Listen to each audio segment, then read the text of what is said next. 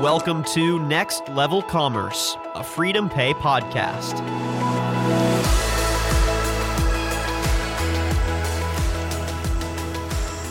Hello, everyone. Welcome to another episode of Next Level Commerce, a Freedom Pay podcast. I'm your host, Daniel Litwin, the voice of B2B. And folks, thanks so much for joining us on another episode of the show. We appreciate you listening along.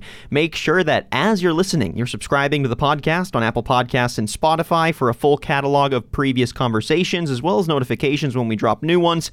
And make sure you're also going to our website, corporate.freedompay.com. Again, corporate.freedompay.com for more information on our solutions and services and more Freedom Pay thought leadership. So, on today's episode of the podcast, we're exploring the importance of fraud prevention in e commerce. COVID, for all the ways that it bolstered e commerce, also revealed many of the deficiencies in online retailers' ability to fight off fraudsters who are looking to take advantage of weak network security. So, with our conversation today, we're going to break down some of the most common ways that fraud is enacted against online retailers, the consequences, and of course, offer some potential solutions. So, for insights, we're joined today by Rich Stuppy. He's Vice President and Senior Customer Success Leader for Kount, an Equifax company company. And Kount is a leading e commerce and fraud prevention company that's offering protection through the whole customer journey from account creation and login to payments and disputes. Rich Stuppy, great to have you on. How are you doing today? Daniel, I'm terrific. Thanks for having me. Really looking forward to this conversation. Yeah, it's going to be a timely one. There's a lot of technical specifics as well as big picture impacts that we need to break down. So let's go ahead and jump right in. Uh, I think the most timely context we can use to frame our conversation is COVID. It's a, a bit hard to avoid still in our uh, back and forth business conversation today, but COVID has made e commerce the landscape of competition, at least for the last year, putting the online shopping experience as a priority for businesses both large and small. So, in many ways, the pandemic accelerated this move that was already happening. Do you see the impact of COVID on e commerce as overhyped, in your opinion, or is it as dramatic as people say? What are your thoughts? It's absolutely as dramatic as people say. And I would even go as far as to say it may be a little understated. Uh, what we've seen is really just the beginning. In 2020, COVID forced long time, uh, you know, purely pure play physical retailers to really uh, do some last mile reengineering, combining both their physical and digital customer experience into a single experience. And what they've found is they've been able to create some really, really terrific brand experiences. And the consumers like them. And so that last mile reengineering, that's things like uh, curbside parking lot sales, buy online, pickup in store, ship from store, so many different capabilities that they didn't have before. Um, and again, the c- consumers like them, they're not going back to waiting in line. So, if you think it's relatively understated, actually, that means that the expansion of uh, robust online shopping experiences is maybe even more widespread than we're uh, imagining here, which would mean that there's going to be many network security needs uh, from businesses that didn't have the scale or footprint at all uh, about a year ago. So, do you think businesses were prepared for the network security side of developing such a robust online shopping experience mid pandemic? Yes, no, why or why not? Yeah, I would say yes and no. So the ones that had already developed uh, the muscle to create a quality digital experience, they had the ability and they had the knowledge of the controls you need to put in place in this sort of experience. Those that were relatively new to it and had, let's say, a toe in the water, they had to move forward quickly um, as a matter of survival and they hadn't plumbed in the controls, the signal detection, the things that you need to do to protect yourself from fraud and cybersecurity events in this digital space. And so they learned some very painful lessons and learned them quickly. Um, so uh, it, it's both sides of the story. And, and also, I think because of the uh, never ending game of cat and mouse that happens in fraud, fraud control, criminals and cybersecurity, you're never there. You're always on the journey and you're always getting tougher, stronger, a harder target. So no matter how good you are, I think this last year has taught us there's a continuous capacity to improve. Let's go ahead and loop in some of the motivators that fraudsters have to take advantage of those network security failings. How did the pandemic offer up new opportunities or new resources or strategies for these fraudsters that weren't there before, besides just the fact that there were more players to potentially take advantage of? Sure. So there's actually a, a lot of psychological analysis on how uh, people convince themselves that it's okay to execute a fraud scheme. Uh, the most common model is used is called the fraud diamond. Um, that deals with the idea that uh, in order to commit fraud, you have to have an incentive, you've got to have an opportunity, you've got to be able to rationalize that it's okay, and then you've got to have the capability. And so, uh, for the first two, incentive and opportunity, there's a lot of people that lost their job, lost their ability to uh, make money, had to pay rent still. That's a hell of an incentive. Um, then you had the idea that all these new businesses were coming online, their controls were relatively weak. That gave them a huge opportunity to commit the fraud. Then it's easy to rationalize it because you feel like you're not, when you're committing fraud over the internet, you're not stealing from a community member, your neighbor, etc. You're not holding them up. You're just taking from a potentially big nameless corporation that can probably afford it anyway. And then in terms of capabilities, the fraud supply chain and the fraud ecosystem has developed tremendous capabilities in terms of stolen data, stolen credentials, stolen credit cards, and then automation to snap all of that stuff together and make it work seamlessly and easily. So this, this has really been a perfect storm around creating new opportunities for fraud, uh, giving people incentive to commit fraud, and then providing tailor made packages to execute that fraud in, uh, in mass.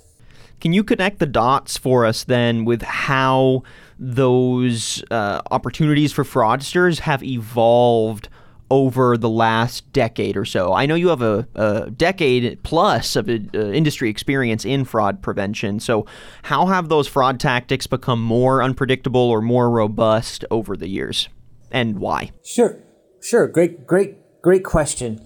I would say um, there are tried and true uh, fraud schemes that are still being successfully executed that have, in fact, not changed a bit since I started in the industry the classic card testing, the classic brute force account takeover, etc.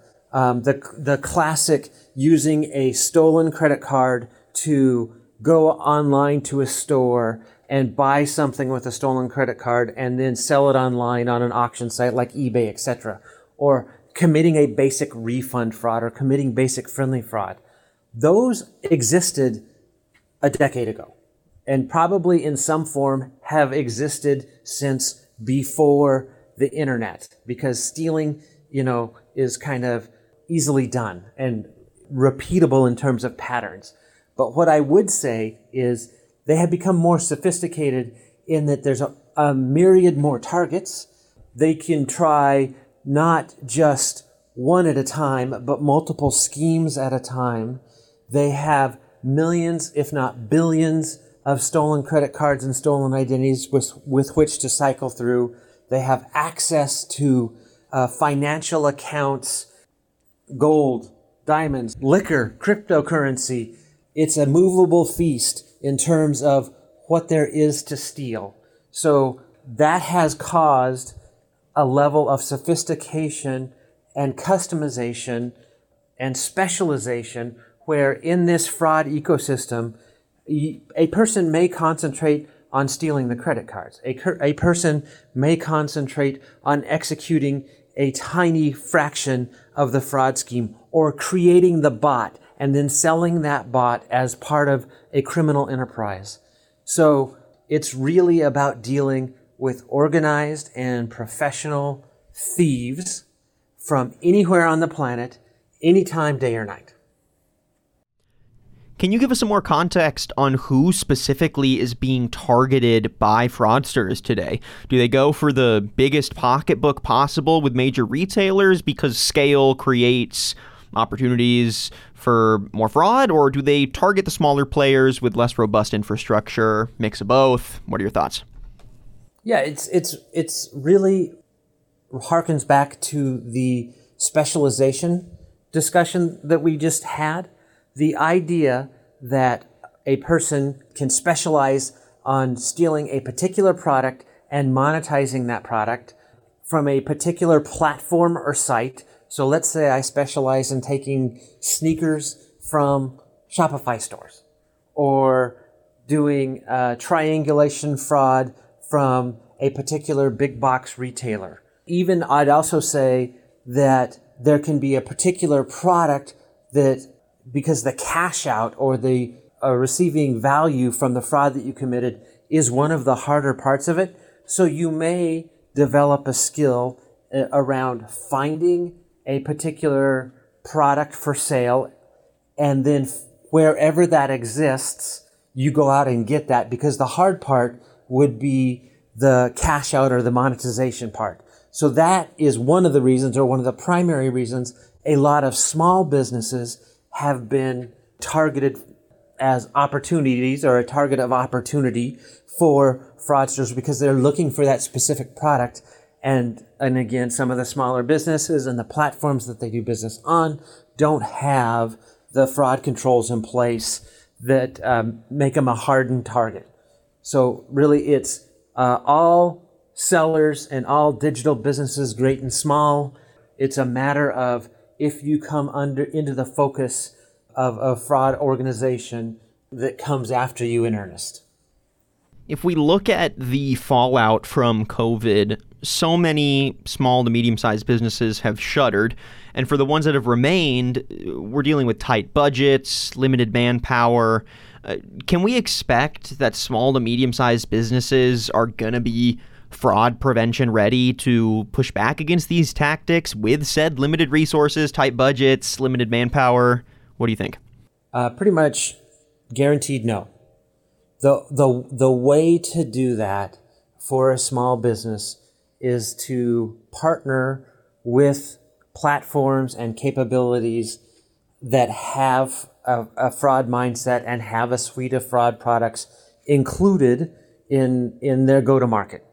And so that can be the e-commerce platform, that can be the payment processor, that can be uh, the del- the the food delivery or restaurant app company that you use. Like it, uh, fraud hits them everywhere. There's pretty much no way a person that hasn't had years of focus on fraud can can protect themselves in this complex environment. And there's pretty much no way that if you're a small business with all the myriad pressures you're dealing with, there's you know, you're not going to be sitting home at night, uh, you know, reading Krebs on security to figure out the next fraud attack. You're going to need a partner to handle that for you.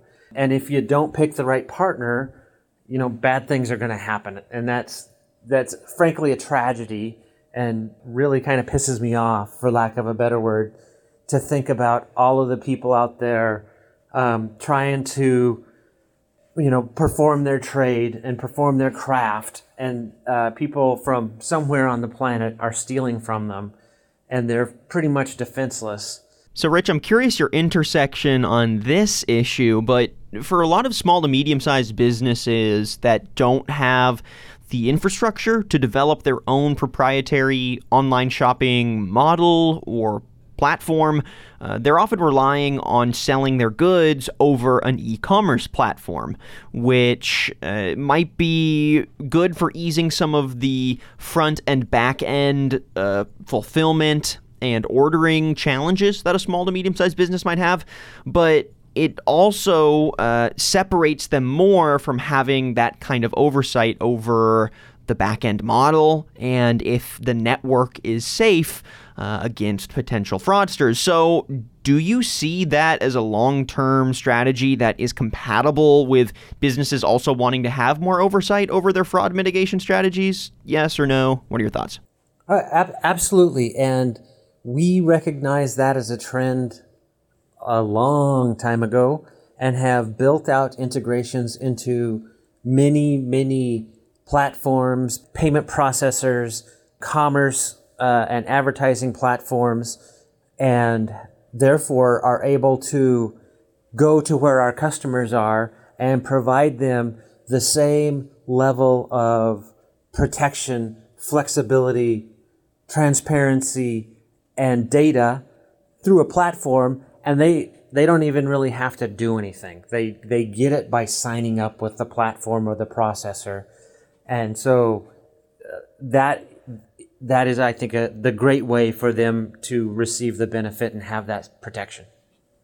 So you've worked with plenty of major retailers to, uh, while at the same time combat their fraud, also help them drive a personalized customer experience, which I think speaks to a broader intersection here between maximizing fraud prevention, but then also maximizing the guest experience uh, by planning strategies that do both. Can you give us more insight there as to how those worlds are combining? Uh, yeah, ab- abs- absolutely. So, the beauty of digital commerce, the beauty of e commerce, is the idea that you can provide a customer experience to uh, anyone anywhere across the globe. You can sell anything, anytime. That's what retailers, frankly, have dreamed about for, for a long, long time. So the uh, key would be to have the sort of signals and the understanding about your customers to know is this a very trustworthy customer? Is the is this customer who they say they are, or could this be a fraudster or a risky customer or a known fr- fraud committer? Um, and then having the ability to orchestrate the way you treat those two uh, different communities. And so that's and that's the key to customer experience. Uh, and so we very much think in terms of if we give you a real-time understanding of who this person is, whether they're logged in or not, or whether they've identified themselves or not, we can give you an indicator of how trustworthy they are or how risky they are and enable our customers to customize that experience for them.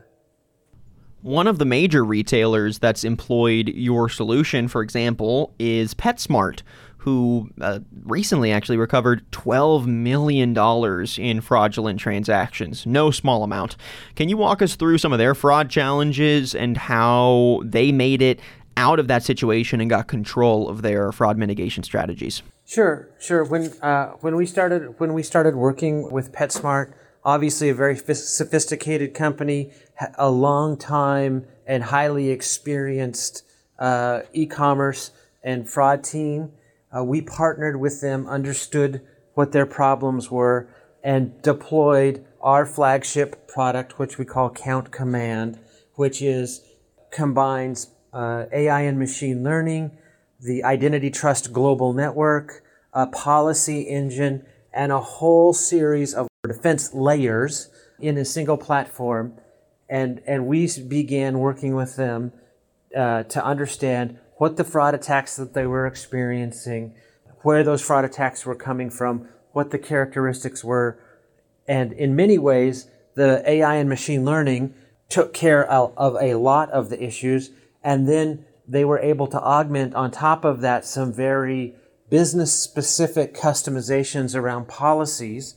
And by doing that, we collected and created a tremendous amount of data on each transaction that's flowing through their platform and then gave them the analytical tools to look inside that and the transparency to see the data behind the transactions and you know as as we do with so many of our customers, in, in a few short months, uh, their chargeback rates drop, their insult rates uh, drop, and over the course of time, uh, bank authorizations actually improve because they're sending very clean traffic to the processors.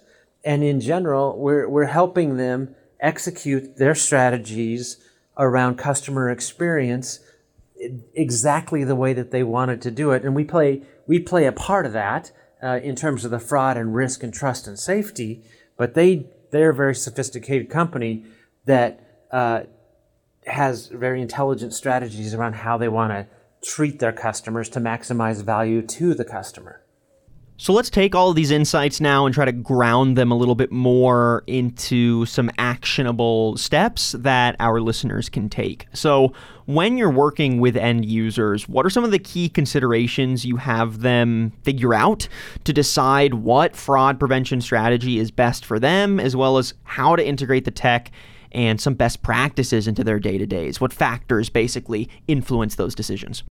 Sure. And, and we've talked a little bit about uh, customer experience. Right. And that customer experience ar- arrives via what we would call a customer journey. And the number one thing that I would tell people to do as they're validating their fraud and risk needs is to completely map out the customer journey that, that you're building. And a lot of times they start with the payment customer journey because that's where it's at right? That's where the money changes hands. But you also have to think in terms of, well, what's my loyalty journey? And how does my loyalty journey take a customer to a monetization step for me as a business? What is my account creation and my, my most basic login and authentication journey? And map out based on your business those interactions, the kind of the high value points in those interactions.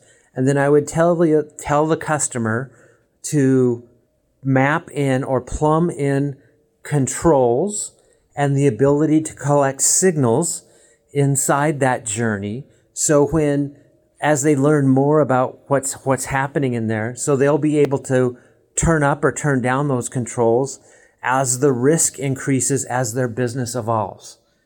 That's, when you think about it in terms of the journey and you're balancing customer experience with fraud and cybersecurity, that's a completely different story than I'm rolling out a product and I'm going to see what happens. Because I can guarantee you the fraudsters and the organized criminals are looking for those new changes and they're going to probe those new changes. And you might not think that there's a lot of value in there, but they have a very excellent uh, methodology for testing those customer journey steps and finding the places that don't have the controls and don't have the signal collection and then exploiting them to steal, to cause brand damage, and to corrupt the customer experience that the retailer or the digital business is trying to create for their customer. Now, if we try to look ahead and uh, make sure that this is a proactive strategy that businesses are employing, how can businesses simultaneously develop a plan and mitigation strategy that is long term while addressing some of the more immediate threats or changes or challenges that COVID brought, for example, uh, that are already hitting their sites or are right on the horizon? Yeah, great, great question. And, and I do think it's around some basic principles comparative advantage, core capabilities. What are you going to be very, very good at? And I think most retailers and most digital businesses would say, what I want to be good at is providing the best possible experience and value to my customers. So, in terms of managing how am I going to handle cybersecurity, fraud, and risk, both now and in the future, it's about partnerships. And it's about finding a partner that is making the investments in data, technology, and really data network to deliver long, long standing capabilities and capabilities that will last a long time about fraud and risk. Because you know I've got I've got a 75 technologists and product people working to build out the uh, capabilities. And I've got a team of data scientists and I got a team of support people that are doing uh, nothing but helping people through the jungle of fraud and risk all day, every day. And you're never going to be able to do that on your own. So if you partner with the right companies that match your philosophy, you can focus on the thing that your core competency and the things that you want to do right. And that's how you position yourself well for the future. Like you, you know, there, there's a reason people hire lawyers and accountants and they don't do it themselves. It's because it's a core competency that can be easily delivered to you. All right, last main thing I want to bring up today, Rich, is more Kount focused. So I know that Kount has partnered with Freedom Pay recently uh, as the company's strategic partner to offer Freedom Pay customers a fraud prevention solution for all varying verticals, company sizes, and digital needs. And I'm curious, why did Freedom Pay seek out Kount to be part of its payment solutions portfolio? And uh, what has the net effect been? Yeah, great, great question. You know, I, I can't speak uh, explicitly for Freedom Pay, but it's my understanding that the decision was driven by the need for Freedom Pay to provide a robust solution that was frankly baked in by uh, one of their partners for uh, payment protection and the protection around uh, fraud, risk, and loss.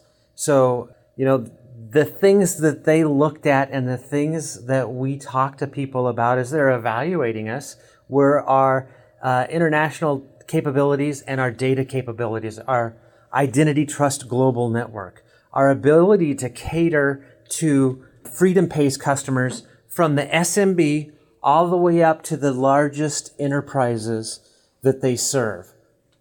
They, you know, wanted a solution that included the 3DS capabilities and they wanted a way to explore fraud capabilities that cut across the multiple different types of payments, the multiple different events in a, in a digital business's customer journey. And we were able to partner with them and in a consultative way explain how we can do all those things and allow them to focus on their core capabilities.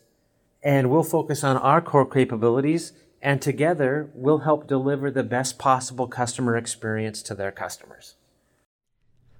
And do you feel like this is a field where fraud prevention strategies are going to uh, be really relevant for the foreseeable future? Basically, uh, a need for fraud prevention solutions to support data driven online payment solutions like Freedom Pays. I guess break down the mutual benefits as well as benefits to the end user. Yeah, you bet. I mean, fraud, theft, loss, larceny, I think is is as old as humanity. I think uh, of course it's going to be relevant because as long as people have things of value, there will be others that are, will seek to take that illegally. And so together, I think we can give reassurance to Freedom Pay that their customers are going to be able to do their business in a safe and secure way without the worry of fraud. We'll be able to collect and create a massive amount of data about those transactions and provide the transparency for Freedom Pay and their customers to actually see the data and understand the decisions that are made that's not in some sort of black box. And then also have a compelling business model that's delivered in a way that creates a positive ROI for every player in, in the ecosystem. And so really it's, it's the heart of uh, doing well by doing good is the way I think of it. We're protecting good businesses from the bad guys, fraudsters, and organized criminals that are seeking to take from them. And by doing that, we play a small part in making uh, business go better and grow better and maybe making the world a better place and let people to fulfill their missions and objectives to sell anytime, anywhere, all over the planet. And I'm looking forward to seeing how these fraud prevention strategies continue to become more normalized as uh, the e commerce footprint grows in ways that we could have never imagined. And I'm sure we're going to have to continue to do some follow up conversations as we see that growth. But till then, I think that does it for our conversation today. So thank you to our guest, Rich Stuppy, VP and Senior Customer Success Leader for Kount, an Equifax company. Rich Stuppy, thank you so much for joining us. It's really been a pleasure. Yeah, Daniel, thank you. I love talking about this stuff. I'll do it anytime, anywhere, so don't hesitate to call. And before we wrap completely, if folks want to find out more about Kount and uh, some of the work you're doing in this space or potentially get in touch, how can they do so? Sure, I'd recommend going to kount.com. That's K O U N T.com. Or use your favorite search engine to Google Kount and Fraud Control, and you'll get a massive library that explains all we do for people and how we help fight the fraudsters. I love it. Rich, thanks again for your time. It's been a pleasure. You bet. Take care. And thank you everyone for listening to today's episode of the podcast. If you like what you heard and want to listen to previous episodes, make sure that you're going to our website, corporate.freedompay.com. Again, corporate.freedompay.com. And subscribing to Next Level Commerce on Apple Podcasts and Spotify. I'm your host, Daniel Litwin, the voice of B2B. Till next time.